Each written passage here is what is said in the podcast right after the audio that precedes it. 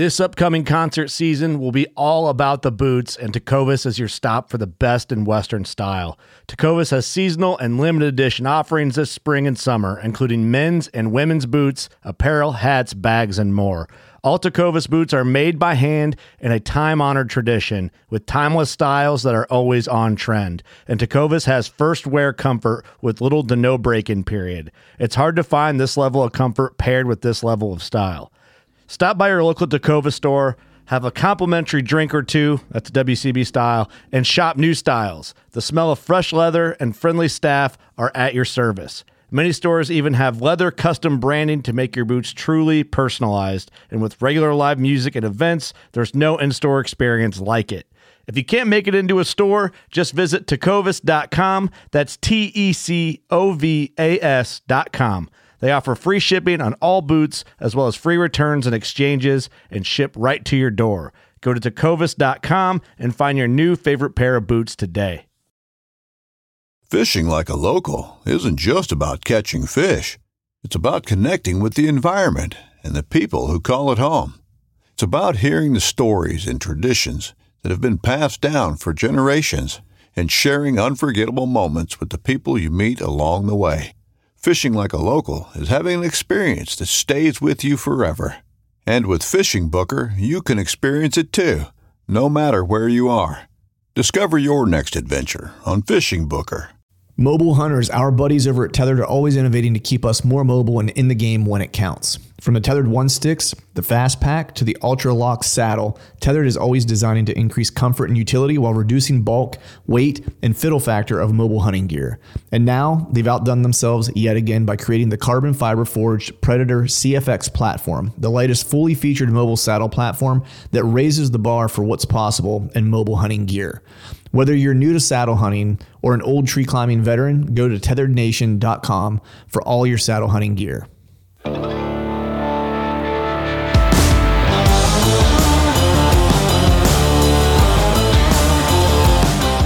Welcome to the Truth from a Stand Deer Hunting Podcast. I'm your host, Clint Campbell, and you're listening to episode number 374.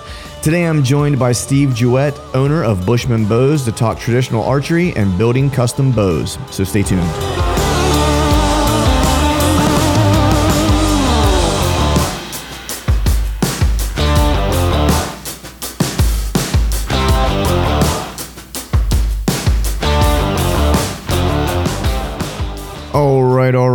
What is up, everyone? Happy Wednesday to you. Hope you're doing well. Hope you are feeling fine. I am back fresh off of hanging out for a day at the uh, Great American Outdoor Show in Harrisburg. Uh, if you're headed out there this weekend, if you haven't been out there, if you've never been out there, it's it's it's a killer show to go see. It's uh, the biggest, if I'm not mistaken, um, consumer outdoor show in the in the country. Um, tons of brands there, a lot of good deals. Like if you're looking to pick up gear this time of year, that's usually a pretty good place to do it because usually everyone's running some type of show special. My buddies from Exodus are there. My buddies from Tethrd are there. Both are in the archery hall. So are my buddies from Osseo Gear. Those guys are in the archery hall as well. And then our buddies from Whitetail Adrenaline are also there. They're kind of in the hallway around the corner down from the um, archery hall. But had a great time there this past weekend.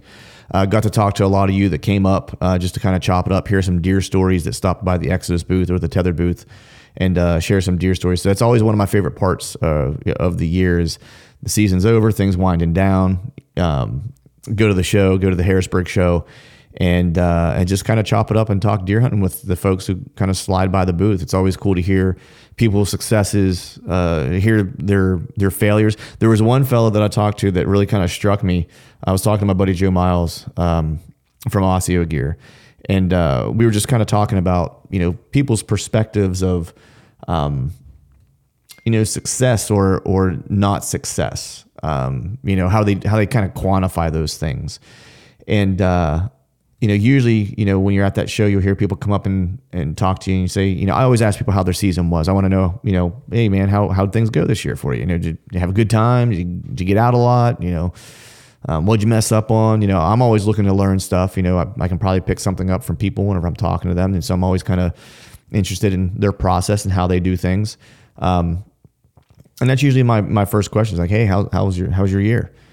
And some, you know, some people say, you know, ah, you know, killed a doe, you know, messed up on this buck, or he winded me, or I or I shot and I missed him, or you know, whatever the case, whatever the case is, you know, and but it's usually always started with like, ah, it wasn't great this year, you know, I didn't get the kill the buck I wanted to kill, and know, didn't fill that tag, I killed a doe, you know, and um, and it was just interesting. I was I was talking to a fella, and and, and it kind of struck Joe and I both the same, where it's like, you know just having encounters, especially depending on where you're at. You know, a lot of these guys are from around the Pennsylvania area. a lot of pressure. Some talked to some dudes from Virginia, and a lot of guys from Maryland and New York, and and and um, there's some pretty tough states to hunt. You know, especially if you're doing you know public land stuff for the mo- for the most part, and uh, and I've, I just felt like those those guys that kind of had that kind of initial kind of conversation, the start of the conversation you know, they, they weren't as unsuccessful as they might as they might think that they were. Um, they were having encounters. They got arrows off the string at bucks. Um, maybe it didn't end the way that they wanted it to. And sometimes it's because you make a mistake or you make make a bad bad shot, and that happens to everybody.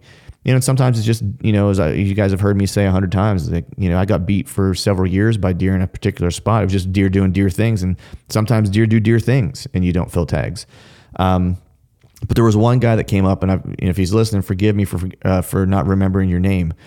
But I I asked him how his season went, and he said, "Man, it was great."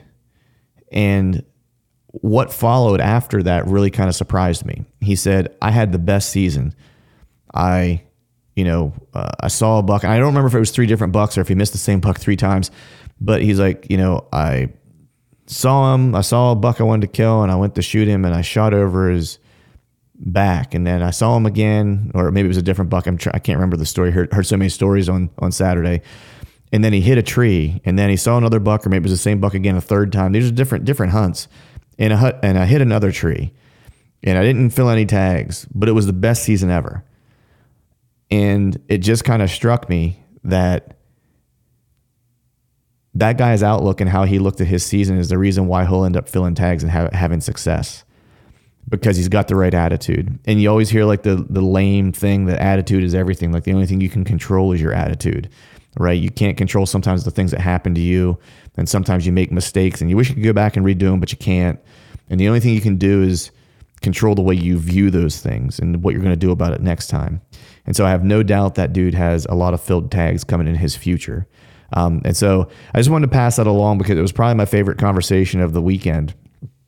Um, just because of his perspective, because we probably need a little bit more of that uh, just in general, and we could certainly use it um, in hunting. So, with that, uh, the other cool thing I got to do, uh, got to spend a little time. It was kind of impromptu. I got to kind of, you know, the Whitetail Adrenaline guys are there, and Jared's there, and I got to kind of chat and hang out with him. And uh, actually, he let me watch a little bit of a little bit of him shooting his longbow. Um, you know, because I'm uh, kind of uh, kind of appropriate, right? We're we're going to talk some traditional uh, archery and stuff in this show and this podcast specifically, and you know, Jared, you know, is obviously known for the stuff he does in Whitetail Adrenaline, you know, getting after big deer on the ground, traditional equipment, stuff like that. And I didn't really understand the extent that he goes to in, in terms of his approach to traditional archery. Um, you know, I'll let him kind of explain stuff that he does or whatever at some point if he ever wants to. But what I will say is that every now and then you'll see things like you hear people talk about game changers in like the hunting space and stuff like that. And it's usually related to a product. And usually like when you ask someone what's the coolest thing you've seen all year in, in the hunting space, they usually like, oh, it's this product or this widget or someone made a lighter this or a lighter that. And all those things are great. But I will say without a shadow of a doubt, the the coolest and most innovative thing that I've seen in the hunting space in the seven like eight years that I've had this podcast was actually watching Jared shoot a longbow. His technique is just he's he's made a point to kind of go back in time and shoot in a similar way to where ancient warriors shot. And to watch him do it is inspiring when I was watching him, you know, a couple of us were able to watch him shoot, and you know, my one buddy said, you know, that's mastery of a of a tool, and I was like, you're right. I was like, but I think it's one step further than that. I think it's actually artistry. I think he's actually creating art when he's shooting a bow. As hoity-toity as that sounds, That's kind of how it made me feel whenever I was watching him. Um, so long way to say if, if you see him at the show, just tell him what's up, stop by their booth. Um, but sometimes innovation doesn't come with what is the newest thing.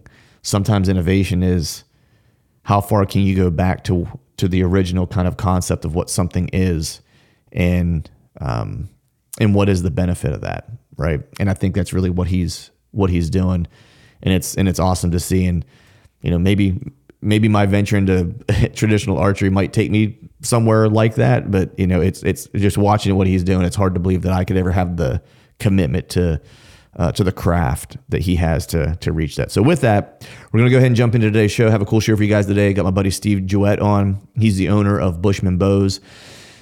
Uh, we talk a little traditional archery, but the big thing is, is you know, for me wanting to jump into this, and now that I have a, a shoulder that's capable of jumping into the, the, traditional game, you know, there's a lot of things I need to consider uh, in terms of having a bow built for me. Um, and so I thought, you know, hey, if there's guys out there that are tinkering and thinking uh, similarly, why not do a podcast and kind of talk about, you know, if I'm going to get a, a longbow made, what kind of homework do I need to do? What do I have to have established before that? You know, it's not as simple as just like, hey, calling up the a local bowyer, you know, and having them make you a bow and saying, hey, I want this draw weight, this uh, draw length, et cetera, et cetera uh, because it's not really based on what you use and what you do with a compound, right? And so we talk a lot about that um, because my plan is to to get a longbow from Steve, um, and so figured it appropriate to have him on and chop it up and uh, and kind of run through the uh, the works, if you will, and hopefully it helps someone else out there that's uh, that's considering it as well. So with that, we're going to go ahead and jump into today's show. As always, thank you all for listening. All right, folks, welcome back to another episode of the Truth from the Stand Deer Hunting Podcast. And today I have on a fella that I uh, I actually learned of from a, uh, a mutual friend of ours or buddies of ours, uh, Mr. Cody DeQuisto. Um, if you guys listen to the podcast for the past you know year or so, you've heard me kind of talk about wanting to make the transition to traditional. Been pecking around at it for a little while and started kind of looking at bows. And I'm in the phase of wanting to you know, pick a bow now and kind of get that party uh, started. So I thought no one better to reach out to than a fellow who has been making bows and awesome bows for quite some time, and that is none other than Mr. Steve Jewett. What's going on, man? How are you? I'm doing good.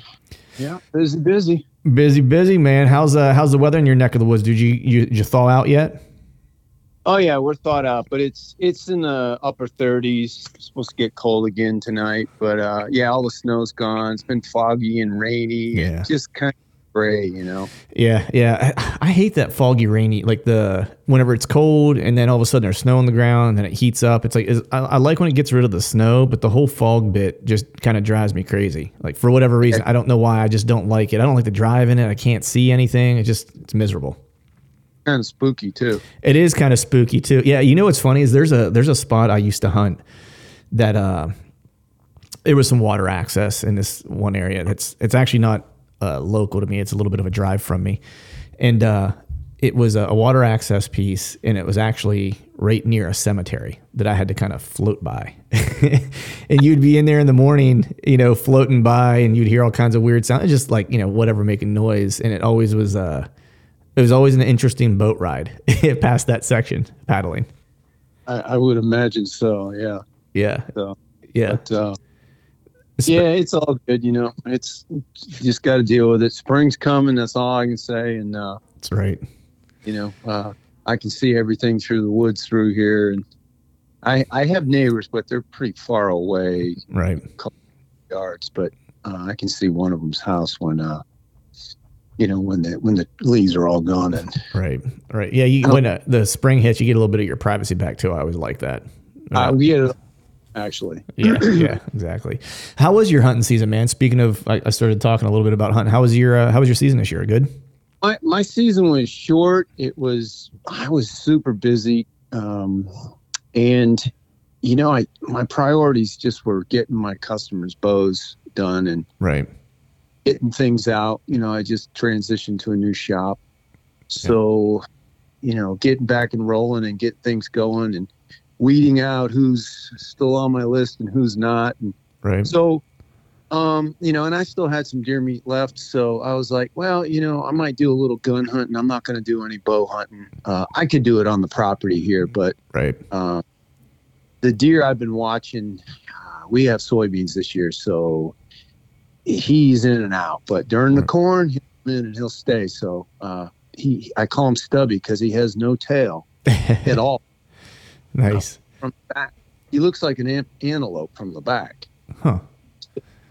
That's interesting. What uh so what uh so you me- you mentioned that you transitioned or you moved shop. So where Yeah. where is the Bushmen Bow shop at now? I'm in uh, Peru, Indiana, Indiana. Okay. And it was previously in Florida, Florida. Okay. What part of Florida was it? uh, Fort Pierce. Fort Pierce. Okay. How was the how was the hunting down there? Yeah. Well, I mean, it's it's okay, but it's a whole different ball game. I mean, you as soon as you walk into the woods, you can't see anything ten feet in front of you. Right. It's so thick, it's ridiculous. So you, you really have to. Uh, you got to know how to hunt the areas, and um, you got to keep your eyes open because things will just pop up right underneath you in seconds. Um, but you know, overall, I mean, it's not bad, but Mhm. uh, the worst part's the mosquitoes. You Yeah. know, all the varieties uh, and the ticks, um, and and the critters. There's critters that you know can be dangerous in uh, Florida, so you, you have to be careful. Mhm. Uh, depending on if you're swamp hunting or you know flats hunting or whatever, you know, there's various uh, reptiles, snakes, and Right. etc. it, et cetera, et cetera, which I won't get. But Right. Um, There's various things there that would like to bite you. Is essentially yeah. Yeah, lots of creepies, and uh, so I only hunted management areas, so I was I always had access to a lot of property, but you know you always have a bunch of other people too. Right. And during gun season, it's a it's just a circus. Um, Yeah. I, I've been I've had bullets whiz by me about five times throughout my 20 years of hunting out there. right. And one of them hit the tree I was in one time. And I was like, really? Yeah. yeah. Yeah. That'll that'll do it, man. That's uh, I mean, that's one thing, you know, I don't I don't make any bones about it. You know, that's one of the things that I like most, you know, I shouldn't say most, but you know, that I enjoy archery season because of the um the safety factor is going to call it what it is, right? Like I, I feel, I feel just safer being out walking around, you know, than I do, you know, during gun season. And so I haven't gun hunted around here, even been out during gun season. You know, well, I, that's not true. I was out last year during gun season carrying my bow. Um, you know, and I'll wait till like rifle season is over until late season comes in and around where I live and like my locale, you can still it's a special regs unit, so people can still use a slug gun through the end of January to, just for does. Um, Oh, okay. And then there's and then there's a there's a muzzleloader season. I think there's a, a flintlock like primitive flintlock season as well. Yep. Yep. Um, and so I feel a little better during that time of year to be out and about, you know, having a little bit of orange on or whatever. But during gun season, I just give, I just let it go for those two weeks and don't and don't bother. Well, it, it, it depends on where you are, you know. Yeah, for Uh, sure. I've got a bunch of, well, a few friends that have leases and whatnot, and uh, so we get to hunt some pretty decent areas that are private. And um, I did do some gun hunting, and I passed on a nice. Well, actually, I passed on two nice bucks. One of them was about in the 140s, maybe 150, but he was heavy. hmm Um, he had a lot of character, but you know, he was just sit, he laid down about 200 yards from me, and I could see him, and I was like, I'm not going to shoot that deer laying down. Right. So I didn't do it. And then uh, the last day I was out, and I froze my butt off when I was out. I didn't have the right gear on. Uh, I went three times. Um, right gear I didn't have on it, and I started getting hypothermic. yeah. Uh, but I mean, I've got I, I've taken Arctic shields. I had these old Arctic shield boot covers, yep. and I bought them too small. They wouldn't fit over my boots, so I, I had them around for years. One day I said, you know, I'm going to make something out of these things. So I cut the toes off as much as I could. hmm And what I do is I pack them in my pack with, with and I always carry at least eight big hand warmers with me. Yep. And I I take uh, electrical tape and I will tape uh, the uh, hand warmers to the top of my foot and the bottom, and then put the Arctic shield over, and then tape them onto my foot. Right. Hmm. And man, I'm going to tell you what, 100% difference. Yeah. Because my feet cold quickly. Uh, I don't know why, but they always have. And uh, yeah, so warm toes and, you know, uh, having a bib on and Mm-hmm. the other stuff and a nice hat and everything. Sometimes you go out, you get a, a front coming in and it changes everything and blah, blah, blah. But yeah. Um, yeah, I I seen a buck my last day, real nice one, and uh, he, he jumped over the fence when I was uh, kind of taking care of my business. Right. Uh, I was like, man, those are big does, you know. So I sit down, and look at, man, and one's got horns. I'm looking at it, and then uh, and they were in the CRP, so you could hardly see him. right. But he came out and looked, and I said, oh, he's a shooter, you know. He's probably 155, maybe. Right. Just bigger than what I got. So, but anyway, he he was bedding down and he just ducked down and I've never seen him again. And, and that was that. Wasn't Right. worried about. it. Yeah, those Arctic Shields, man. I've I've used those in the past, and those are those are awesome. What I ended up starting to do um, is I started. and I, I can't claim this. A buddy of mine, uh, Byron Horton, actually is the one who kind of turned me onto this. He, he takes a pair of uh, like what I use is like a pair of Carhartt like wool socks, right? Just like you know the mm-hmm. biggest ones I can buy, and I basically cut them off to where you know they would basically just cover up to like the middle of my foot, essentially, right? I cut them off there, and I just pack those. And I take those along, and I do the same thing. So I'll put just like a toe warmer on, on top, and pull those little socks over the tips of my toes, like over basically the toes of my boots, back to like Yeah. mid, midsole Yeah. and I'm good to go. You know, and uh, and they're super and it's super packable. You know, but I have used the Arctic Shields in the past, and those things are those things are great. I just struggled putting them on while I was in a while I was in the tree. Like I just you know Yeah, yeah. that was the only Yeah. thing. And these socks seem to be just a little easier for me to manipulate and get them and get them on. So that's what I've been that's what I've been using. Yeah. So you can see that uh, basically I used to do the same thing. And uh, of course, the wind would just suck the, the heat out. Oh so yeah, I was like, oh man. So I had plastic bags up there one time and I didn't like that because I look like a, nice. I look like, look, I don't know what I look like, but it was weird. Yeah, I remember. I remember putting, you know, if I got like a pair, if I had a pair of snow boots when I was a kid, and like they started leaking or something like that, it was like the old man would be like, "Here's two bread bags, you know, put Yeah. them on your feet, put your boots on." you know, that was that was the way you did it. I remember that. Yeah, But uh, you know, the part of uh, being a sportsman and outdoorsman is using your brain, yeah, sense, having survival ta- uh, tactics. And you know, uh, we sit around, especially in tree stand. I I'm always sitting around thinking about how can I fix this problem I'm having, or hmm just think deep. You know, yep, because I, I don't. I try not to play on my phone at all when I'm out in the woods. I I, I just I'm always watching. hmm and a lot of I got a lot of friends, man, that they just they're playing Pong and not Yeah. Pong, but uh, Candy Crush and, and and I'm like, dude, you you probably don't know, but there's probably a lot of bucks that walk by you that you don't even see because they they're Mhm. good for maybe five seconds or whatever, and yep. and of course Yeah. that's probably it is with all of us, but Yeah, there's some people that even listen to podcasts or music like while they're out, and I'm like, I don't know how you could do that. Like I'm constantly like just listening, you know, listening and, and listening and looking. And if if my eyes get tired, then I just start trying to pay attention. I'll even sometimes you know close my eyes and just try to listen. You know, if I'm if my eyes start bothering me.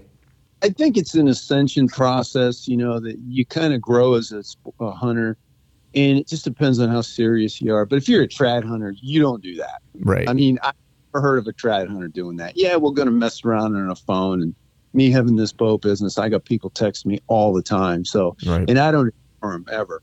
So, uh, I, I, you know, if if it's important, I'll just text back to them. Uh, you know, in a tree stand, I'll call you in for four or five hours or whatever, and that's that. Uh, but um, you know, for the most part, I've always looked at it like being on watch. Like if you're in the military, you got to watch. Right. You got to watch from you know dark to dark. And I'm telling you, man, and everybody knows it's done it. She, uh, hunting from sun up to sundown, it is a tough hunt, Yeah. especially in a in a hangar. Right. I couldn't even imagine being in a, a, a, a, a what do you call the saddles? Thing? Yeah, jeez, can't Yeah. remember.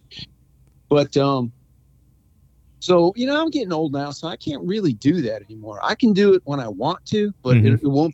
It may be two days in a row, but after that, I'm spent. I, I'm like, I gotta rest. You know. Yeah, it's for me. It's um, you know, I don't mind doing it, um, but I've much more. I just like to move. You know, that's w- one thing that I've kind of learned over the past couple years for me is that one of the things I really enjoy about hunting plain states, regardless of like they have good critters there, they got good animals, you know, good, uh, you know, big deer to chase and stuff like that. It's more so the style of hunting because you're always, you know, there's sometimes you'll do a sit somewhere in the timber, right, and you're doing the dark to dark sits, and you know, even if you think you have like a really like you've done your homework and you think you're in the right spot and you think that you know the deer that you've been chasing or a deer a good deer is going to come through at some point because you've you know done your work. It- you over a course of time you start to kind of think maybe I'm not in the game here right? Yeah. and and, and then that becomes a mental battle of okay you did your work you know you, you know you might be in the right spot. And you might get up and you might move trees or you might move 50 yards or 100 yards or whatever the case is.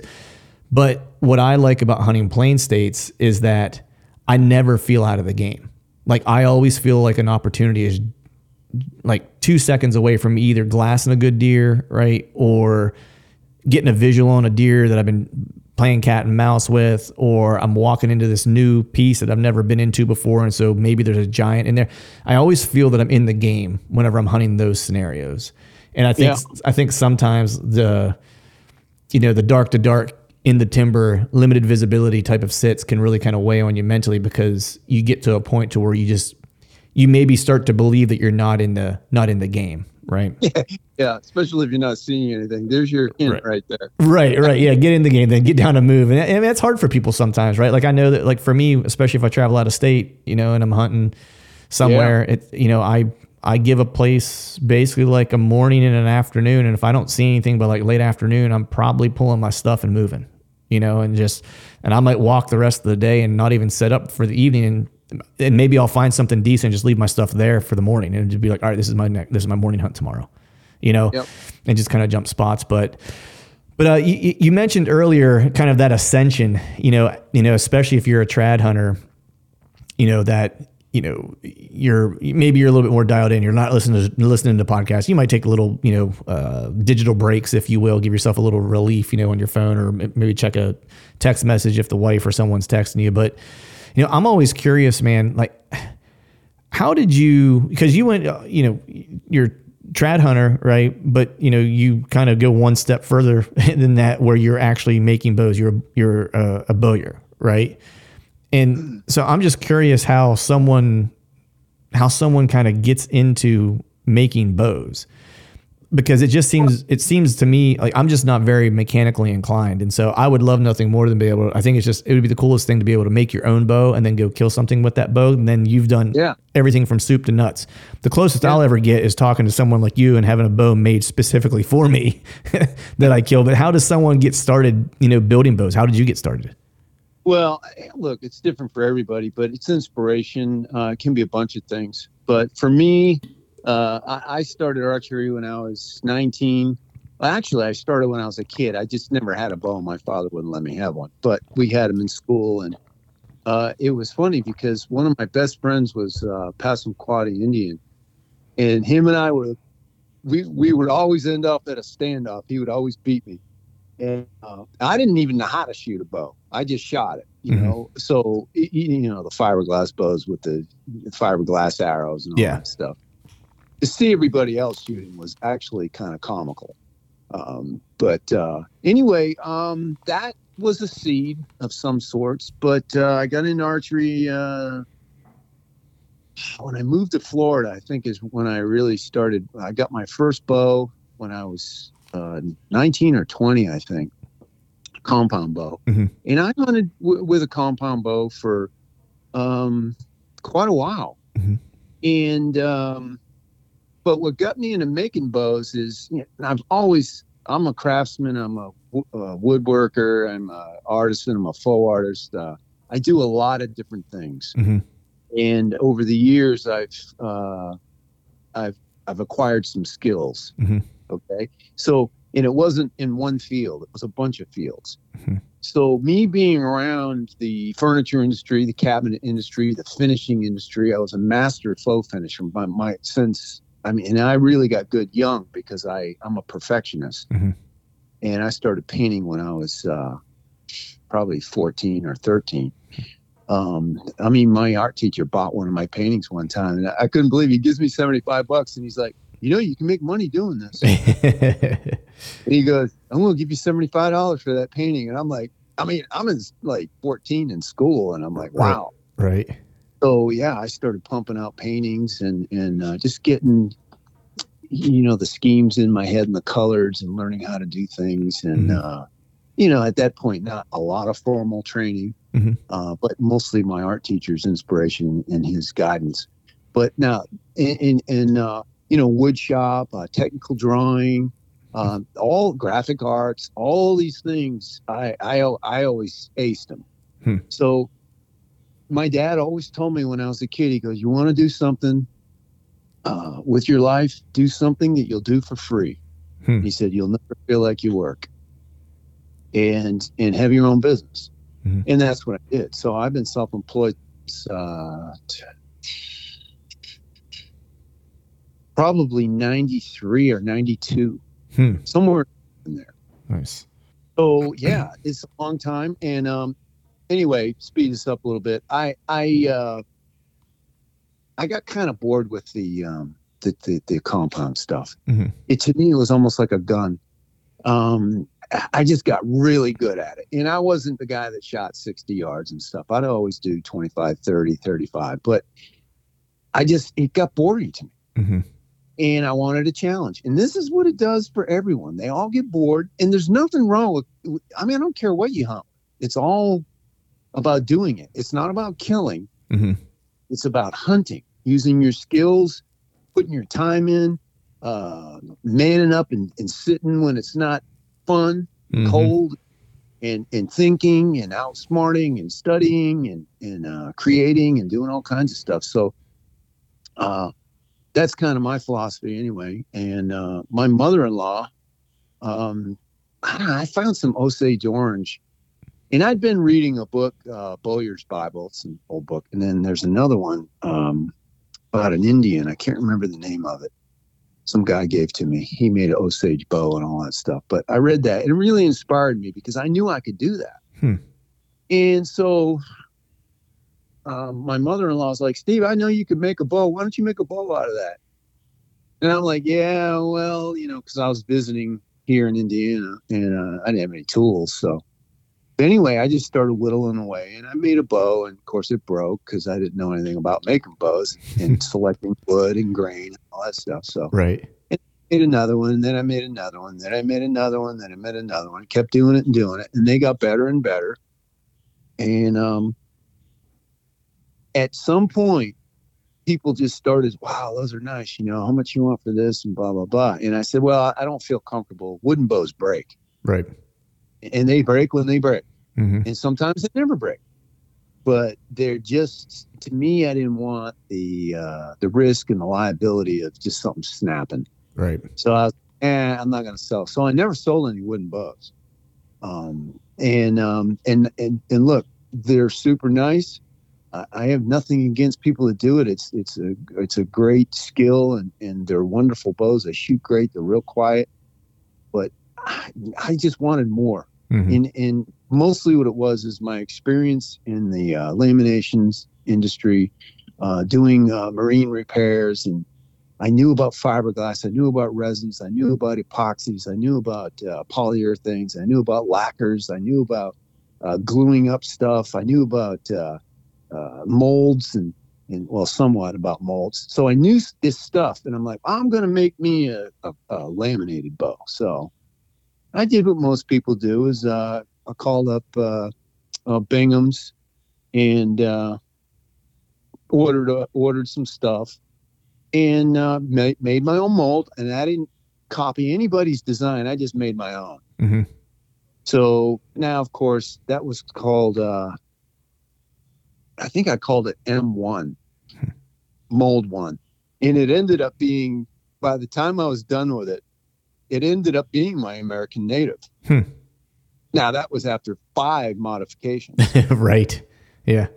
yeah, and a bunch of molds. Right. So, um, yeah, so I just kept going, and then uh, I, I started doing shows and started selling bows. You know, um, I, I still was a finisher. I'm a faux artist. Uh, that's what I did, you know, as a trade full time, basically. And I kind of did it on the side. You know, I'd come home and because I had my own business, I I had work, and then I wouldn't have much, and I'd build bows. You know. Right. So, and I always had four or five or six bows to build for people. It was always that way. Right. Sometimes 10, but not a lot. And I kind of got into it thinking that, you know, I'm going to master this. I'm going to create all my own stuff and I'm going to move forward with this. And when I retire, um, I'm going to do this for a living, Hmm. you know, working. Right. Now, of course, that don't make sense. You retire. Uh, Right. no, I get what you're saying. I'm, I'm, I'm very much the same way where I'm like, when I retire, I'm going to really do this thing that I've always wanted to do, you know, Yeah. which is just more work. I'm not going to retire. I never will. Right. Uh, I'm doing what I do, and if I if my health maintains, I should be able to do it till I drop. Right. So that will probably happen one day. You know, I'll probably just fall over dead. In the shop. Hopefully, maybe. Uh, I've got you know things in order by then. But um, anyway, uh, I like life and I like doing what I do, and I love see being self-employed and in the business I was in. Uh, I run a service business for the first seven years of my uh, my self-employment, and I, I I serviced furniture stores. I repaired broken furniture and dings and dents and stuff that you know real expensive stuff that uh, I could go and fix it. Like you you wouldn't even be able to tell it was worked on. Right. Well, they so I had a pretty good business, but I had a lot of clients, Mhm. hundreds of them, and they were just you know most of them were old, but um you know and I, and I learned how to talk to people. Mhm. I learned how to read people. Um, I, I, I learned um, how to get along with people, anyone, Right. you know. And now I didn't say that I like them Right. or I would go and hang out with them. Not that they want to hang out with me, but the point is, is that I, I learned how to be, uh, use a, a certain um, uh, code of ethics, you know, and honest, honesty, Mhm. and uh, I, I was uh, a young master quickly, What? and I'm sorry. Go ahead. so basically i got you know i moved on from that and that's how i kind of ascended into the bow building business which has moved all the way up till today Right. and there's a whole other stuff in between um, that i'll say and then we'll we can drop this but the uh, my i was involved in this carbon thing um, years ago when we were trying to figure out how to get these uh, recurves to have more hook on them and and the one guy overseas, I can't remember his name, um, real nice guy. He pretty much come out with the first one marketed, Mhm. and he, he made his own carbon and stuff. Well, trying to get it made here was crazy because we had to figure out how to lay it up and and uh, it was a bunch of different bowyers um, that was involved in this, probably a handful. Dale Stahl was a big part of it as well, and he's passed now as well. But um, anyway, uh, Dale and I were good friends, and we always talked, and and uh, we got this carbon thing figured out. It took quite a while, and getting it made was another thing. But what it ended up doing is is, is it it moved the whole absolutely the whole industry forward. Now a lot of the big guys. What year? What would- year was this? Oh, this wasn't that long ago. This was probably maybe between eight eight years Mm, okay. day. And a lot of guys are are just now catching on to it. They're Hmm. saying, "Oh, screw it, I'm gonna." But the problem is, it's hard to get. Mm, Carbon is hard to get. It's got to be made a certain way. If if you're making uh, uh, super curved bows, you don't use this carbon, it will not work. Right. I don't what you do. So I have my way of doing it, uh, proprietary way, and that's what I do. Dude, I've made a bunch of garbage over the years. I can tell you. I I I remember looking in my loft one day, and I had like thirty bows. And you figure bows at least a grand. My bows are two grand. Right. Uh, that's a lot of money right there in garbage up there. Right. So, you know, but that never bothered me. Um, sometimes I would recycle them. I would cut the riser out hmm and uh, I would use it again. I would just grind it all out. If I had to add material, I would. And, you know, when I was done, it was like, wow, that looks kind of cool that way, you know? But, Right.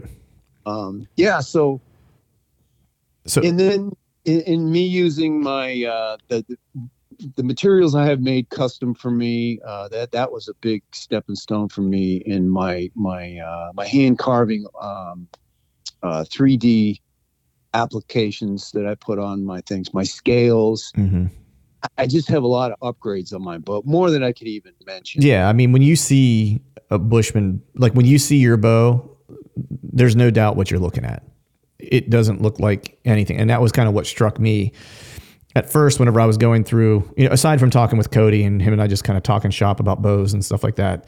Yeah. You know, when I was just kind of starting to look, and you know, I went and looked at all the ones you would think of, you know, that people know about, and some that people don't know about, you know, that I kind of found from you know forums or whatever, and um, and I always kind of came back to yours because I was like, man, I was like, well, one, Cody, you know, I, I trust Cody's opinion and stuff, you know, you know, and it's always good to get a recommendation from a friend, you know, who you trust. And then, Absolutely. but whenever I was looking at them, you know, I'm just like, man, that just doesn't look like anything else that I, that I've seen. You know, it's like it's they're distinct. It's a one of one. You know, these are these are a one of one. Like some of these other ones that you get, you know, that you know make a make a good bow. They're not like they still. I don't see them as being as much of a one of one. And for me, the whole and you and I talked a little bit about this. You and I talked last week a little bit that for me wanting to get into this side of archery is more of like my continued exploration of getting closer to the things that I love. You Yeah. know, and having it be, you know, the same reason why I do jujitsu because it's my body and I'm connecting to my body more and I'm understanding its capabilities, its shortcomings like and I want to be able to do the same thing with archery, my archery skills, but then even more so I want that closer connection with the the the animal and the hunt because now everything is reliant on my body. There's nothing between me and the animal except this one instrument that is a one of one that was made for me. You know, and that's the that's the experience that I want, and that's kind of you know what led me to want to to reach out to you. Yeah, and really that that has nothing to do with how cool the bow looks and how great it is. And I mean, you can it can do the same thing. Right. Of course, it's not going to be as efficient. But um, so yeah, I mean that's That's kind of how you that's how you got started. That's how the that's how the story began, I guess, right? well, yeah, and I mean it's still going. You know, the transformation. My biggest thing was is I'm going to build uh, my I'm going to build the, one of the best bows in the world. I Mhm. want to be a world class bowyer. And I from day one, I you know, and, and I'm going to tell you something, brother. It gets frustrating. Mm. I don't know how many times I thought about just you know quitting. Packing it in, yeah, Yeah, but that lasted maybe a day. yeah, yeah, because I had, you know, I'd had, I, you know, if I had to rebuild or whatever, I, I'd have to go and do it. By then, I figured it out. There's a lot of variables in bow making, 1000s and it's mind-boggling the math. And I'm Hmm. not a wizard, but there's a lot of trig and a lot of geometry and a lot of uh, physics and and and just stuff that I don't understand, you know. right. Um, but I feel it. hmm And bowyer, you need to learn how to read your bow. You need to learn how to manipulate that bow to do what you want it to do. And it will tell you what to do if Mhm. you know how to read it. And that's what being a bowyer is about, Hmm. is being able to read the bow. Like you look at the bow, you just you just got the string on it. Now you look at it, you study the whole thing. Go, oh well, it's a little twisted at this end. And, uh, you know, the tiller's off on this end, and how many pounds I got to play with, and should I use this to get it off, or this to get it off, or you know, uh, it's just a lot of stuff. It's it's very there's a lot to it, and you should be a really good finisher too. Right. So but adding all the things, I started out wanting to make uh, something completely different. All my designs are mine. I have never taken them from anyone uh, or copied anybody. Uh, this is IFOS. I came completely up in my head uh, with it again. And, uh, you know, I had guys like, that is, why are you doing that? That's stupid, you know? And I'm like, and this is just people that I, a couple people that I would share Right. my ideas with. And uh, yeah, so it, to each his own. Um, when you're making a custom bow, you're not making it for you. You're Right. making, you're giving them your quality and craftsmanship, but they're buying uh, your quality and craftsmanship. But you're making it for them. You want them to enjoy that bow. Now, not everybody does because there's factors on that too. You, you, so, and this is another learning curve when you're a bow maker. Just don't make one handle you know, either small, medium, or large.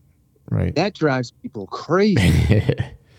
it really does. Right. so, I I come up with the a method of because I like a thumb style grip. That seems to be the grip that I've settled into, uh, and a lot of guys have. Um, but I have a certain protocol that I ask my clients uh, what uh, certain information on the grip Mhm. Allows me to really zone in on it. So um, I can get a pretty good feel for it. It's not 100% because nothing is. Right. And, and some people just, uh, they can't communicate what they want. They Right. really can't.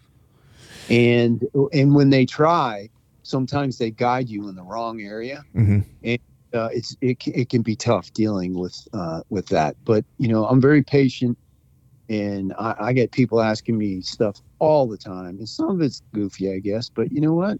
My job, it's part of it. Right. If that's what they dig, if that's what they want, you know what I mean? If that's the thing that makes them comfortable or whatever the case is, then more power Yeah, to man. them, right? Yeah. So, you know, when I'm building, when I'm building bows, it, it's to me, I put my soul into it. There's a lot of heart. There's a lot of uh, uh, everything goes into it.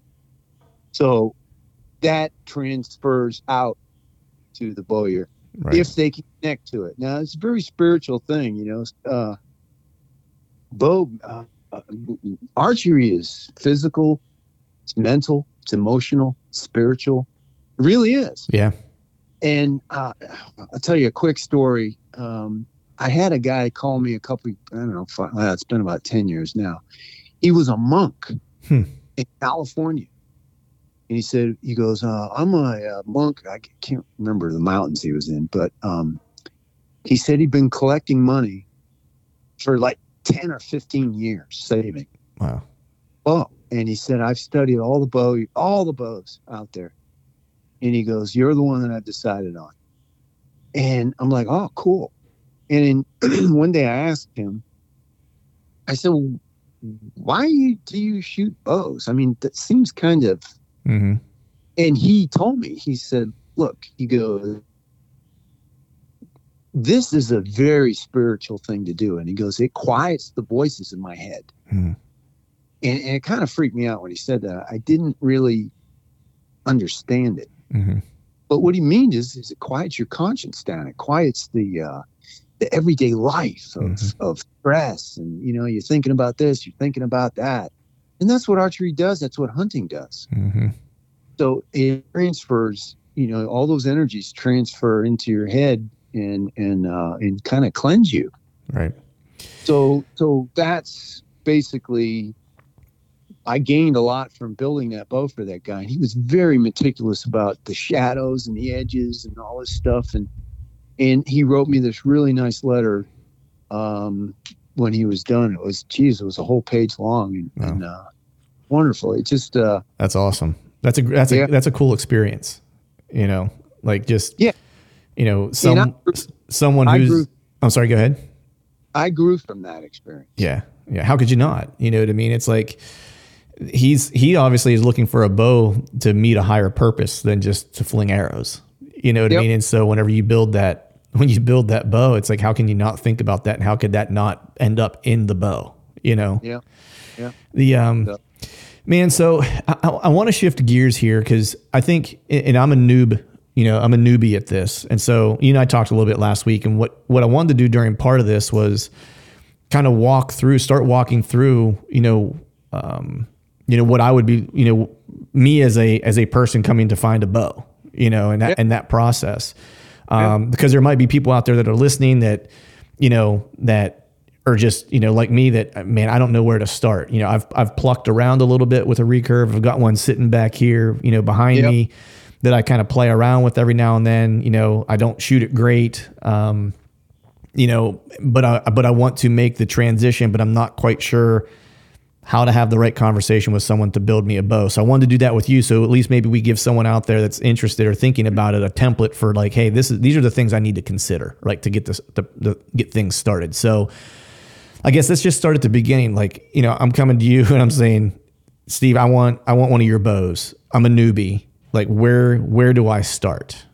Well, the first thing I would say to you is, is have you ever shot a bow before? And and you'll most of them say yes. Right. I own a bow? Yeah, I own a crappy blah blah blah. I said, do you know how to tune your arrows? My answer is no. Well, I can tune. I, I get all my stuff tuned at the shop when I get you know my compound bow because most of them shoot compound as well. Right.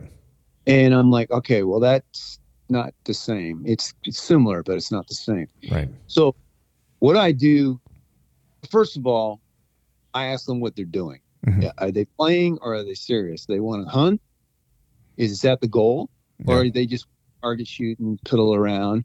Um, and and and two, it's about affordability. Mhm. I mean, you know, and I understand that. So I always give them the opportunity. I say, go and get something used, Mhm. you know, and see if you like it, especially if you don't have a bow Mhm. because man it, it, you know if if you don't have a mentor or somebody to teach you it can be frustrating especially if you're not your arrows aren't tuned or you're overbowed Right.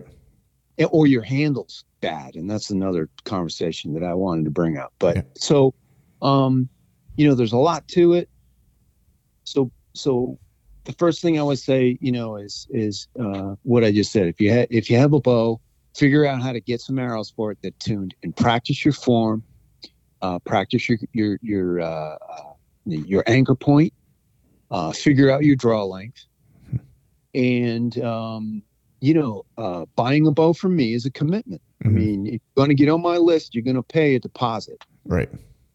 Okay. Yep. And that, that tells me you're committed to it.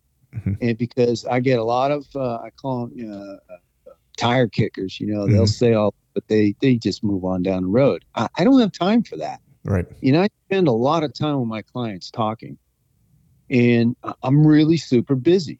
Mhm. And, you know, so I like to pick my clientele, but they pick me really. You know, I care uh, who they are or what they do, what they stand for, as long as they, they're, they're um, wanting one of my bows.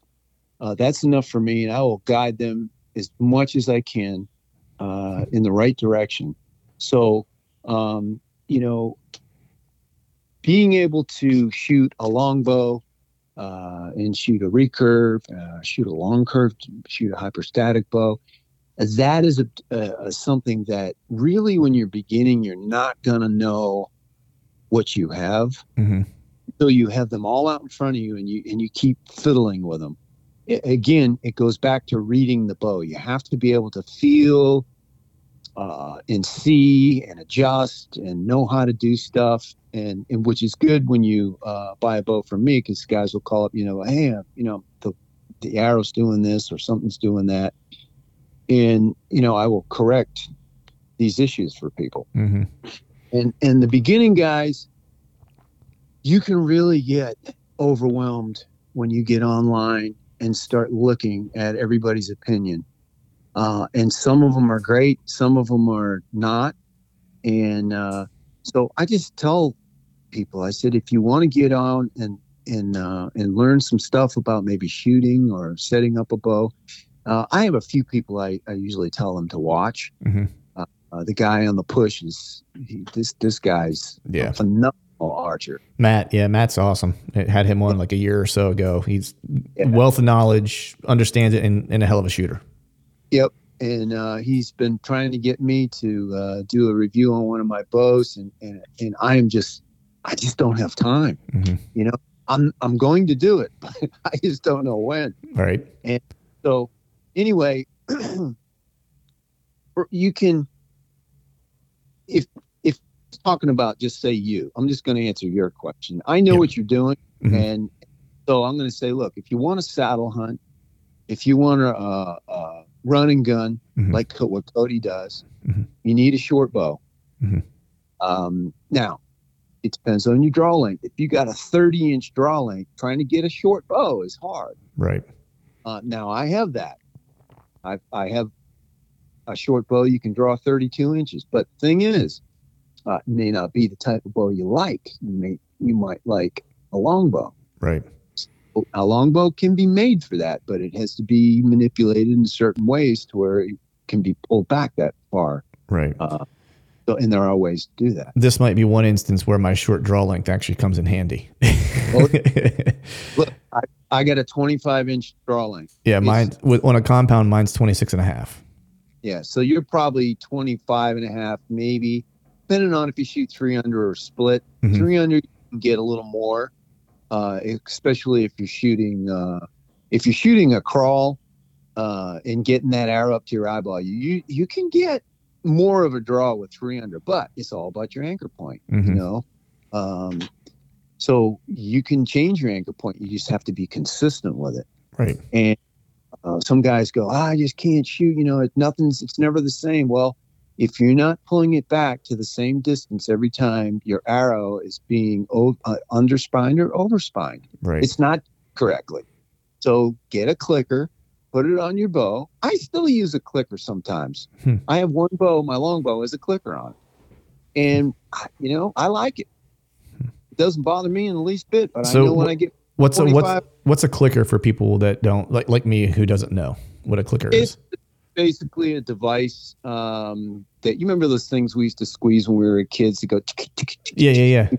spring steel. Well, it's basically that. And it's a small little version of it, and it just goes on your limb, and uh, you put a string from there onto your uh, uh, uh, your bowstring, and you serve some like nail knots on each side, and you get it to where it'll rotate around the string, and uh, you got to. It's a little tricky setting it up to to your draw length, but um, you know if you use a, a, a slip knot and, and magic markers, you can figure out where it is, Right. and having somebody to help you is the best. Right.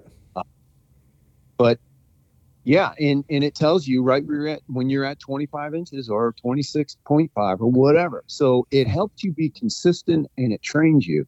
So uh, because this helps you become more instinctive. And um, now I know there are guys that are instinctive shooters, but to me, you de- that's something that you develop. Hmm. Anyone can develop it to be an instinctive shooter. You just, but it's based on uh, a bunch of factors that you learned maybe subconsciously or consciously, hopefully consciously, but right. you know, uh, these are things that you learn when you shoot. So um, after a while, you don't even think about it. But those help you become an instinctive shooter. Hmm. So you know, you may start off shooting gap. Mhm. Uh, that's how I started, and uh, become the arrow by Byron Ferguson. Uh, that's uh, a great book, you know. And and I actually met Byron, real swell guy. And um, but all that stuff are seeds that that help you ascend into whatever you you know where you want to take it Right. um and and it's not easy no it's not but that's why we do it Mhm. and is it frustrating oh yeah it is uh but i'll tell you what the rewards uh, especially if you do 3d shooting you know it, I, and i was always out there with compound guys you know and Right. they a lot of respect for us they really do Mhm. they're like here come the real archers nice. eh, not that we shot great, but you know we were doing it that way. And, Right. Uh, I was ridiculed for giving up my. Uh, I was a there was a bunch of people I hung out with that shot compounds and. Oh, you're leaving us, huh? Going with that trad stuff. man, it's just a lot of fun, man. Right. Right. Bored with all the other stuff, but uh, Yeah. So, so like, so you like, like you said, you you know kind of what I want to do with it, right? Like, it's gonna be Yeah. saddle hunting, right? So I probably you know want that run and gun kind of style, um, Yep. you know, capability. So I'm probably gonna want a shorter bow, you Yep. know. So from there, it's like now you know kind of like what my application is. Like, what is the next thing that you gonna that you're gonna need to know from me, you know, when you start thinking about helping me make a selection of a of a bow and what direction to go? I would say, what do you want? What do you want to carry around? What do you want to What do you want it to look like? Right. So, so do you like a long curve? Do you like uh, a long bow? You know, there's different. A lot of uh, there's there's some opinions on uh, recurves are harder to carry in the woods than longbows, and eh, there may be some. Look, when I'm in the woods, I carry both, and yeah, I've gotten hung up before, but I got hung up on my longbow too, just as many times. So Right. it, it's it's a shorter bow is basically easier in the stand. Mm-hmm. That's where you know that's where you can really get into some cool stuff because especially if you're a prone shooter, uh, which I'm not. Mhm. But um, you know, learning how to be versatile in your in your in your styles, Hmm. uh, shooting canted Mm-hmm. you should be able to shoot you should be able to lay down on the ground and and shoot so all that stuff is real cool to learn and and to know your bow and learn how to do so uh and you can do that with a long bow or a uh, uh, a, a long curve Mhm. but i guess primarily i would say what do you want what do you like what do you like the looks of now you might say what's faster that's the first thing people say Right. Yeah, that's what people always ask. Yeah, exactly. long curve, hands down, is going to be faster. Right. Is there one over the other that's easier to shoot? That that's just more forgiving, I guess is a better way to say it. You know, I I don't I don't know that answer because that that is such an individual thing. Right. I will say that uh, the bows are built differently. They draw differently. Hmm. Uh, and guys that have a longer draw may have more of an issue, say, with pinch and stuff like that. Right. But um, yeah, you know, and this is why most guys will have a longbow and a, a, a super curve. you know, they, they Right. like them both, Right. and they'll, they'll hunt with one one year, or they might hunt with both of them. right. You know, some guys have tons of bows, right. but um, I I would say just pick what you think will work, and uh, discuss it with your bowyer, hmm and get his opinion, of course. hmm Ultimately, make your own decision. Right. and learn how to tune, learn how to bare shaft, learn how to read your arrow when you shoot it, and um, don't paper tune.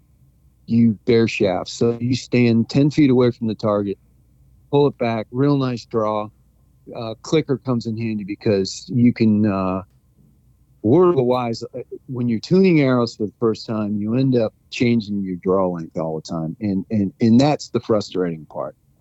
Right. So, getting a clicker or at least marking an arrow to where you can know if you're in the right position uh, as far as the draw and the arrow goes. Right.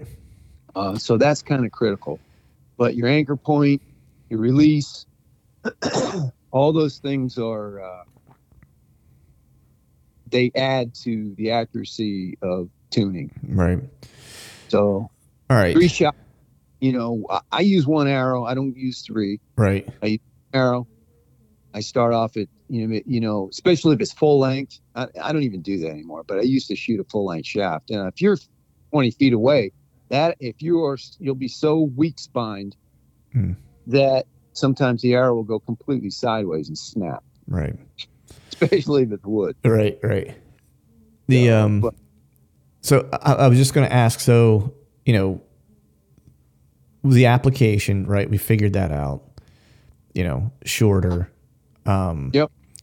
And then for me, I'm leaning more toward a longbow, is what Yep. I'm more leaning toward. And so, what are the lengths then that a sh- what is the uh, what would a short longbow be? a, a short longbow for me would be 52 inches. 52 inches. Okay. Yeah, it, it's short, dude. It, Right. You can take this bow and pop it apart and put it in your back pocket. Right. nice.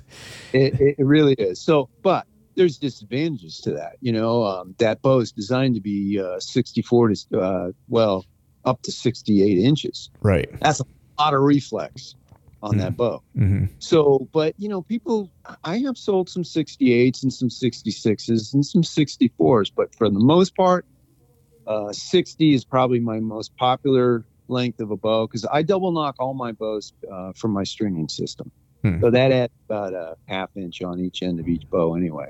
Right. So um, now the super curves, uh, I've got a super short, and it is when it's strung from tip to tip with measuring tape, it's 52 inches. Hmm. And when you draw it back, um, it doesn't. It comes back kind of weird. It doesn't really get longer. The way the, the, the limbs unfold because of the tapers in the limbs, uh, it, it comes back nice. So Mhm. that draws different than a longbow.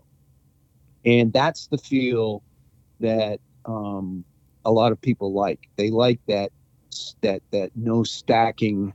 hmm It's all it's all butt immediately. Now a longbow's going to stack differently. Hmm. Uh, is basically it doesn't have as much uh, reflex and uh, and curve in the ends. Right. So So when you say so when you say stack, can you just explain that for people that are listening that might not know what that is?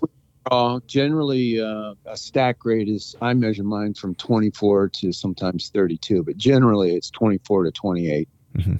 And eat, you you draw it on a machine, and you'll see digitally. I said, okay, from 24 to 25, it's uh, one pound, 0.50, oh.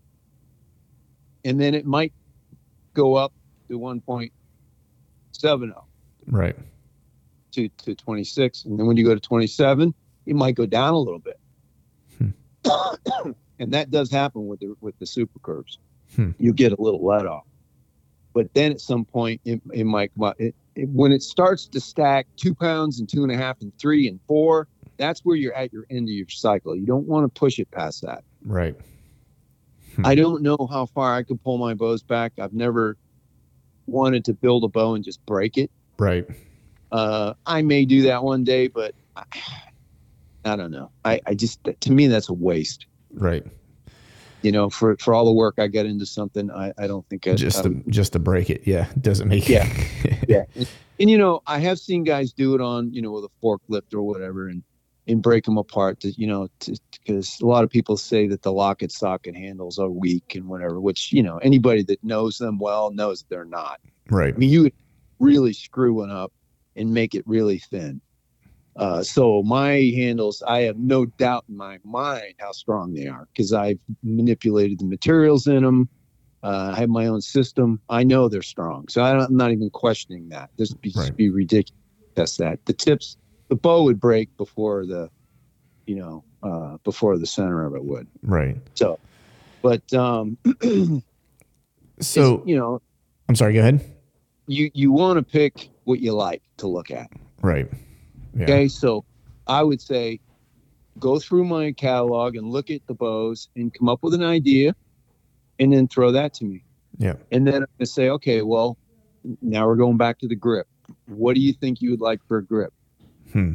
And So- this this is risky for people that haven't had one because uh, you know you can give a standard kind of lowish grip with a thumb. That always works for everybody hmm but some guys want a high wrist and you either like a high wrist or you hate it Right. So, and you have to shoot a high wrist kind of like a compound it's almost like the choke method Hmm. you know what i'm saying Yeah. uh, the wrist is more straight out Right.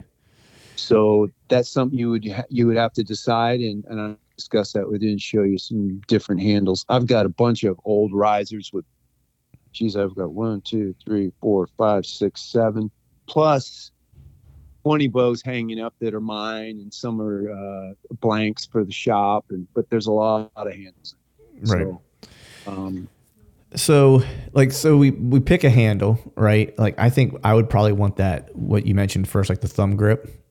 Is Yeah. that what was that what it's called? That, Yeah, I would, yeah. I'd probably lean toward that because that's probably what the I'm guessing it's probably what has come on the the re, the two recurves I have here at the house because they're just pretty standard off the shelf recurves. I would imagine that's probably what they have, right? Is that like a pretty typical kind of grip that would be on just say Uh, say mass produced versions? it just depends on the company Yeah. but it's it's common Okay. and uh, the grip that um, course if there's three piece bows uh, you know recurve some recurves have big risers on them and they're, they're a lot of forward bent uh, angulation on them uh, but the thumb is thumb helps you just get right into it. It gives you a place, uh, so security uh, that you're not moving around a whole lot. Right. Now, See, I would probably want that just for me to be consistent. Like it would just Yeah. help me take one thing out of the equation that I'm gonna that I need to be consistent with. another thing too um sometimes i use finger grooves on my my bows Hmm. and uh and and really they're not that great for shooting they're great for carrying around your bow Got it. Okay. and that's why i like them because you know I, one day i said boy i really like carrying this bow and i, I couldn't figure out why Hmm. it just felt good in my hand well that's because of the finger grooves in it Right. so I may do light ones for people. Uh, most people don't like them because they just don't want to see it on there. Right. Uh, but the guys that do it on all their bows, you know. So I ask people, you know, do you want it or don't? And they they'll say either nay or yay. But um, it's that's my definition of what they're good for. right. Some guys are grabbers; they put their hands all the way around the bow and shoot. In fact, I used to do that. I still may do it somewhat, Hmm. uh, but I don't death grip it. I don't torque it. Right. So- All right. So we we've got our length, right? We and we've talked about what kind of grip that I grip that I want, you know, the application that I'm going to be using it for. Oh. And we talked a little bit about draw length, you know, which I know is probably a little bit more um you know, probably need to get more defined on that and that's probably going to come from, you know, shooting like grabbing something, you know, like a like what I have here at the house and just shooting it and getting some some form down to know what my actual draw length would be, you know, Yeah. on, on a bow. So let's move then to to draw weight, right? Because that's probably the other big question you get is, well, how much how much draw weight should I have on this thing? So now this this is where you get into uh, what bow would be better for your application if you were going to shoot a lighter weight. Mhm. Um, I wouldn't when you're shooting a longbow. Now, of course, design's going to help you some. Mhm. Uh, carbon's going to help you some. Um, and and really, you don't have to be super uh, fast. It's all about shot placement, and as long as it's not dog slow, you know Right. but uh, the mid 40s, I, I know guys that hunt with 40, 42, 43, Hmm. and they kill deer all the time. So, uh, but I always tell everybody, you want something comfortable, um, you want something that's fun, you want something you can shoot and shoot it repetitively. So get uh, get what you can take. Mhm. So anywhere's from um, I'm going to average this anywhere's from 45 to 53 Hmm. is probably the zone that I'm always in with people. Right. Uh, the younger guys they like the 50s. Some guys they like 55 and 60, and then there's some that like way more than that. Um, but the averages. Hmm. So for a super curve or for my Zyphos, you're going to get a lot more speed uh, if you go with a lower weight. Hmm. Um, you can go 43, 44 pounds and still be shooting pretty fast. Right. And that's the about these uh, uh, long, these super curve style bows. Um, mine is basically uh, hyperstatic long curve, so it's got the two things going for it. What's hyperstatic? What's that mean? Static means it just bent forward Oh, a okay. lot. So so you can tell when you're stringing it because when you unstring it, it's like whoa.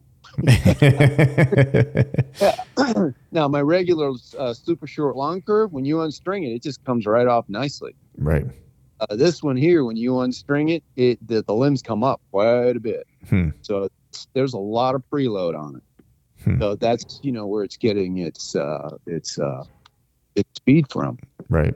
And so for a long bow, like what would you like what would your recommendation be? Because I'll I'll just say this. I have the re, the one recurve I have here is 60 pounds and I don't like to shoot it at all. Like I it, Yeah. it doesn't see the light of day. The other one that I do play around with is 55.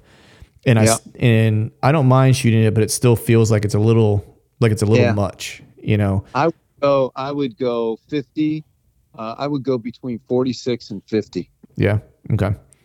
Yep. And and and look, start off baby steps. Uh, if you take it hunting, Mhm. get make your zone short. Yeah. You know, don't do anything past 20 yards. Yeah. you know, have a rangefinder with you. There's nothing wrong with knowing that. You know, eventually uh, you won't even need to know. You'll know where your zone is. Right. But um, yeah, because I'm going to tell you something, and you probably already know this. The shots, the hardest shots, are the ones you don't practice, are the ones that are right under your stand. Yeah. And those bucks will walk right in on you, giving it all to you. And you're like, oh man, it's like really a steep shot, you know? right.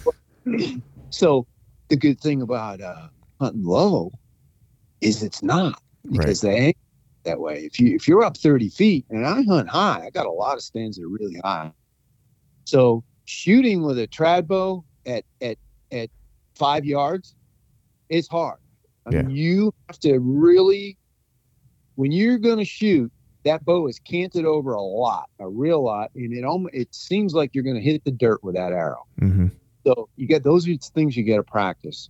Right. Uh, practice your zone, and uh, just just stay. Even if it's 15 yards, who cares?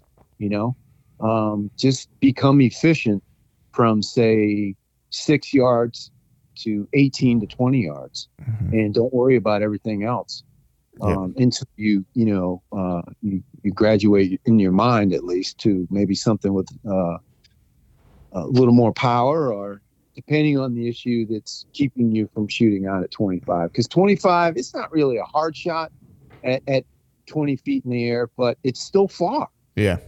Yeah. and you're shooting an animal and you're nervous and and you're bulked up uh, you're not shooting like in you're in your backyard and stuff so there's a lot of factors involved Yeah. uh, so I would say, yeah, 46 to 50, and uh, don't get overbowed.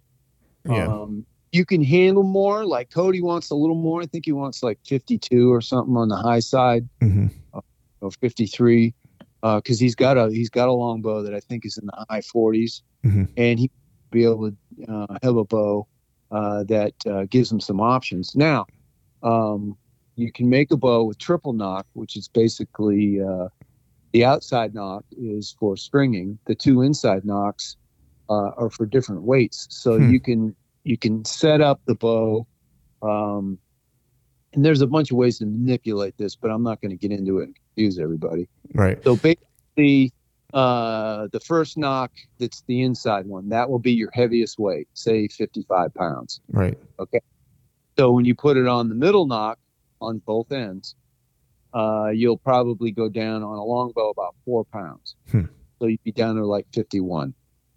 So a lot of guys, they find one and they just keep using it. But uh, I imagine there are some that do, do use the two. But the thing is, it's almost like having two bows in one Right. you have to you have to treat it as such so yeah you can twist the string up and change it but having a string made for the outside nock that's longer uh, is much easier and having a, a set of arrows because here's the whole deal I was just going to say that it's like those two things. You're going to need probably two different sets of arrows.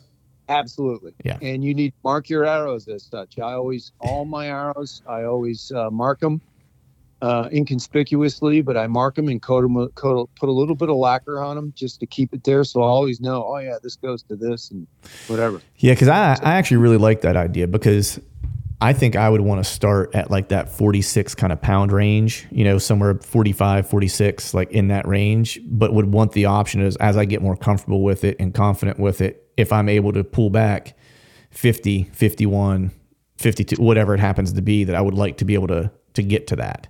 You know, and so I love that idea of being able to do that. I had no clue that you were that that was something that could be done with traditional bows. Yeah. Well, I every bow I've ever made had two nocks on them because, well, I shouldn't say the first one I made. Uh, I got hit in the groin with it, and I was like, "What the?" So I- just put the the loop nock on the end of it, and uh, Mhm. I never had an issue since. So I've done that with all my. I can't do it with my super curves, hmm but I can do it with my uh, my longbows. Right. But the triple nock thing, I would have people say, "Well, you know, can I string it on the outside nock?" And I said, "Well, no, it's not made for that. But uh, if you want that, I can make it as such. I just have to, you know, change the uh, design a little bit. Right. Uh, working on it, tooling it. Right. So that has been happening more frequently um, plus me renocking used bows for people and adding weight to it, such as I did with Cody. Um, so I turned his into a triple nock. So yeah, you could you could get that done, and uh, it's it's an upcharge. Uh, most of my stuff, you know, the the cool stuff is upcharges, you know, Right. from pricing. So, but you know, you're aware of all that when uh, we talk. Yeah. And I go, first thing I ask somebody is, "What's your budget?" Yep. And some people don't know because they don't know, well, what do they cost? And they haven't shopped or done anything. And I was like, you know, all right, well, this is what I this is what I charge for all this and and where do you want to go with it? And I get a really good feel with them and spend some time with them. And uh, once I got to figured out what they want the bow to look like, uh, then I can basically, you know, I've already determined what bow it is Mhm. and the poundage and all that. I can't build a bow until I know where my uh, my goal is. Right. So what I ask somebody is is is uh, what is the least amount of weight you will take, Right. and you tell me. And what is the most amount of weight you would take? Then you would tell me. And then I say, what is your ideal weight that you would like at your draw length? Mhm. So I always shoot for in between the ideal and the highest weight because, uh, well, it's it, it depends on the bow. Uh, long curve bows are, I mean, when you put them together, they're just they do weird stuff. The tiller's off, one limb is crooked. It's always that way with that stuff. And uh, I don't know if it's the inconsistency of the carbon. I don't know if it's the radical shape. Hmm. Uh, but a lot of guys have the same issues with it, and we all, you know, everybody's got their own way to deal with it. But Right. uh, you need the extra weight to be able to manipulate uh, the bow to what it's telling you it needs to do. That's what we were talking about earlier. Right. right. The bow, the bow will tell you, like, "Ah, I need this, you know, sanded over here, and and and really, uh, I struggle with this for years because I didn't want to. Um, well, for one thing, you don't want to overdo anything, so it's always a little uh, an uh, an inch is a cinch, and a yard is too hard. So Right. because you can't put it back on once you take it off unless you cut the limbs down. And I've had to do that before, you know, right. Right. uh, re-nock them. So, but the triple nock thing, back to that, yeah, I mean that's a good idea, especially if you want to uh, ascend into more weight down the road. hmm You you would have to just uh, get a shorter string, or you could take your existing string and commit to it and say, well, I'm not going to shoot this middle nock anymore. I'm going to commit to this one. You just turn the string about six or seven times. Uh, you may have to warm it up to get it to do that, but you Right. can you can definitely do it. It's Right. just uh, re-wax it after you're done and reset it, or just order a new string. Yeah, I would Yeah. probably just order a new string and have two, and then I could always go back and forth between the two, like whatever I wanted, whatever I want to do. There's some good string makers out there. I don't. I mean, I've made probably thousands of strings over the years, and I hate making strings. it's, like pulling teeth for me because I I'm so picky, and I do all my handmade mufflers out of uh, Peruvian wool, and Mhm. uh, I double silence, uh, I double uh, uh, rubber silence my um, my longbow strings, uh, so I got four on there. Um, but but the but the longbow string, the uh, long curve strings take so long to make, Hmm. and um, I just put so much effort into it. They're double nocked with with adjustable nocks that you know you can turn right. for two and stuff like that. Um, I use a high performance string, and uh, I, I'm just very picky about it. So I'm very leery when somebody says, "Well, I put on a string," and every every time. But I've seen some. I'm like, "Where'd the mufflers go?" right. Oh, I don't I said, "Well, the bow's designed to have them on there." right. Yeah. I yeah. You, you know that bow's a lot louder without Right. Right. So because they have uh, recurves have string slap. yeah, yeah, and that's one of the reasons why I've been kind of leaning more toward um, a longbow is for the is more for like just the the quiet nature of it. Well, look, I'm going to back up and tell you, my bows are quiet. Right. I, Told that by more than many people that I have the quietest recurve uh, that they've ever shot. Nice. So if it's making noise, there's a reason. Sometimes the mufflers, it, you know, when you have a string, uh, and you let it unwind, those mufflers will move. They'll unwind and they'll they'll fall out. So a lot of guys will stuff them back in, and they don't know how to manipulate them to where it needs to be, right in that groove. It should Mm. be like at least one inch in the groove, Right. and uh, that's for it to be doing its job. right. So I tell you know my clients try not to use other people's strings. I don't like making strings, but uh, you know at least I can if I know what bow you have, um, I can make the string correctly Right. Right. because I build my strings to the brace height of the bow. Right. Okay. It's it's and it's treated a certain way so it doesn't it has a memory to it. It doesn't stretch beyond that. Right. Well, it just goes back to like what we talked about at the beginning is that these bows are purpose purpose made. You know, it's like there's a they have they I don't want to Yeah, say they for- have a have a mind of their own, but they have a a way that they want to be built. You know, when you get down that path and like the the the bow you're and it- you in in this case, right? It's a you're listening to the bow. It's it's kind of like herding cats. right. Right.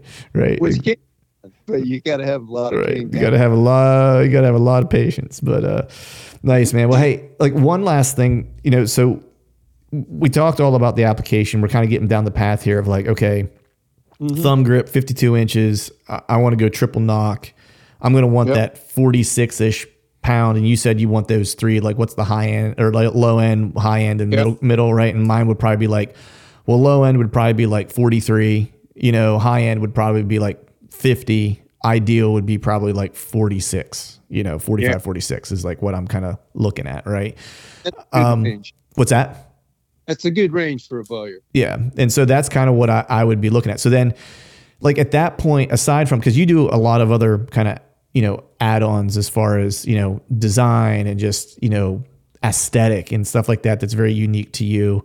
Aside from, aside from like going through and figuring out like, like those types of, I don't want to say creative because this whole process is creative, but the, um, the art kind of like visual side of it, if you will, right? Aside from that, like, are those the primary things that you need that we just that we already discussed to know like what bow you're building aside from you know am i is it going to have scale is it going to have this or that or whatever the case is is this like the primary information you need to go okay i now i now know what bow i'm what bow i'm Yeah. making That gets me building the bow, and then once I get the bow built, then I figure out if I made weight with it. Mhm. And then, because my bows are two piece, uh, then I, I do all the applications of the uh, overlays. right and I special way I do that. And um, once and and at that point, I'll I'll say, okay, what are we doing for overlays? You want belly scales? Do you want some uh, uh, various other uh, 3D arrowheads uh, on there, stuff like that, Right. whatever. right Uh, do you want? Uh, I got a bunch of different scales that go on the back side, and I can do them on the belly side too right a lot of guys will do them the same Hmm. and a bunch of upgrade materials so once i get to that point then i can uh, then i can start the takedown process once i start the takedown process then uh, that is uh, once uh, that's an arduous process mine takes so long to do it's, it's like pulling teeth more herding cats yeah, it's crazy. But um, once I get to the point to where the, the bow is ready to be pulled apart, uh, now we're ready for the grip, and that's when I get into doing that. Once I get the grip done, then uh, tillering process begins. I mean, I do rough tillering Mhm. when I'm testing weight, but because if it's really out of tiller, I, I definitely have to tiller it before I put it on the machine. I don't want to screw it up. right Uh, but usually, you know, I got to take a little bit of weight off and I got to trap the limbs a little bit and blah, blah, blah, blah, blah. I might have a little twist in it I got to take out. And uh, you lose a little weight. Mhm. And sometimes, uh, you know, and then you have your finish sanding, which usually it's a pound you lose, but it just depends on uh, if you've had to do some other things. right But uh, once that's happening, then it's uh, finish time. So it's what do you want for logos? What colors? Mhm. Uh, do you want any artwork or anything weird on it? I say weird, but you know, different. And um, you may already have that. We are, may have it in my book already. So once I get to that point, it goes in, gets uh, gets the sealer, uh, it sits for 48 hours, maybe longer, depending on if I bake it or not. But Right. um, that bow will be then uh, sanded out completely, and then I go in and I do the uh, my special camouflage uh, ghost camo on there, um, which I do on 95% of all my bows. Mhm. Um, I do some airbrush work here and there, and uh, put the final matte uh, clear coat on it, and from there it's doing my proprietary uh, toad skin grip, which I have in a whole bunch of different colors. Uh, I actually have a different uh, material, um, which I call uh, rhino skin. Um, well, I was calling it raptor skin, but somebody already has, has that, so I don't know what I call it. But it's uh, it's just a really cool material. It's um, but it's grippy, Mm. you know. Yeah. Uh, but Nice. uh, from there, it's making the strings and and uh, you know getting the grip done, and um, then it's pack up time and do the brochure and Yep. getting it in a box and keeping it in one one keeping it keeping it uh, pres- preserved Right. until it's you. Right, right. So, soup to nuts. If you started a bow, like how long? You know, I'm not talking about like getting like getting on your list necessarily. I'm talking about you're just making a bow. I don't even know. You don't I even know. want to know. Yeah, that's fair. My bows, my bows have become so complicated. These overlays, I can just give you an idea. My takedown system uh, is probably a six-hour process, maybe seven, maybe eight. Jeez. That's how intricate it is. Right. And it's yeah, I agree. It's ridiculous. But you know what? That's what it wants. Right. Yeah. For my system, that's what it wants, and I don't care. I just do it. Uh, my overlays. I, I I got six hours in putting on my scales on my uh, on the inside of the belly. That's you know, that's crazy. Yeah. But I don't care. You know, so That's what it wants. The- these are why the the options some of them are pricey you know Yeah. uh, because a lot of time Yeah. so to answer to your question uh, i used to be able to build a bow in a day Hmm. years ago Wow. if i wanted. But you know what? You're rushing everything. Yeah. so why do that? Uh, i don't do that. So i don't pay attention. They get done when they get done and i work on i juggle well i got two that i'm getting out right now. Uh, they're almost ready. Well one's ready to ship. The other one is uh, going in the finish room uh, and i've got six more that i'm starting i got the riser materials all cut out and getting ready to glue the blocks up so you know and i'll be juggling six bows Right. Yeah, man. It's, dude, I would love to just be a, a fly on the wall in your shop one day and watch how it all comes together because it just interests me how where are you at where do you live at I'm uh in in uh just north of Philadelphia. yeah But- you're not that i guess uh, Eh, it's I'm not that it's not that bad. Indiana, uh, in well, just Indiana in general is not that too terribly far of a drive. It's actually the spot whenever like when I get there uh, on my way back from Kansas, I'm always like, oh, it's not too bad now. No, no, you can do that. Yeah, Yeah. you walk Yeah. and, uh, and stop in. I mean, you know, it is what it is. It's a shop. you Yeah. know, but but I mean, just the, the the process just intrigues me how it- how it all works. But well, it's. uh I guess it depends on how you look at it, but um, right, Yeah. nice. Well, man, I know you have some people coming to pay you a visit here in the night in just like a, a, a couple minutes, and uh, I want to be sensitive to your time and uh, appreciate you coming on. Before I let you go, though, let people know where they can find out more about Bushmen Bows, where they can get a hold of you, you know, contact information, stuff like that. If someone wants to to check out some bows. Yeah, I mean, if you want to look at the Bushmen Bow stuff, my Instagram, uh, Bushmen Bows, uh, I have a pretty big library on there. My website is in the bio. Uh, I have a uh, Bushmen Traditional Bows Facebook page. Uh, I have a Stephen Jewett Facebook page, uh, and you can look at all the stuff on there and uh, check things out. And, and you can always uh, text me or call me. Uh, and you can get the number. Uh, I'm not going to give my number over the air, but Yeah. um, you you can certainly get it so, uh, by getting online and getting it. Yeah. But you know, if they want to get some ideas about maybe timelines and cost and whatever, I mean, I, that's what I do, and I'm don't feel you're bugging me about anything. Um, I get a lot of new people, and I welcome new people because we need the the expansion in this sport. and um, you know people need to uh, just keep doing it and that's what it takes from graduation from compound to uh, trad or whatever you know um, but i'm in it for for uh, for my clients and i'm customer service orientated uh, i don't ignore anybody's phone calls never Mhm. i have any issues with anything i deal with it uh, that's how i roll and i've always been i always will be that way so, you know, if you have any questions about stuff, and I, I don't have a problem with answering your questions. So, you know, I look forward to it. Awesome, man. Well, I appreciate you coming on, buddy. Yeah, Clint, I, I had a good time, and hopefully I didn't make too big of a fool of myself. No, good to go. Appreciate it, man. Yeah, man. I'll talk to you soon. All right, folks, that is a wrap for today's show. I'd like to thank all of you for listening. And if you haven't yet, please head over to iTunes and leave us a five star rating and be sure to subscribe to the podcast. And while you're at it, head over to YouTube and give us a sub there as well. I'd be super appreciative if you do those couple things for me. And before I shut this thing down, we need to give a big shout out to our partners who continue to help us make this podcast possible Tethrd, Exodus Outdoor Gear, and Genesee Beer. And until next time, we'll see y'all.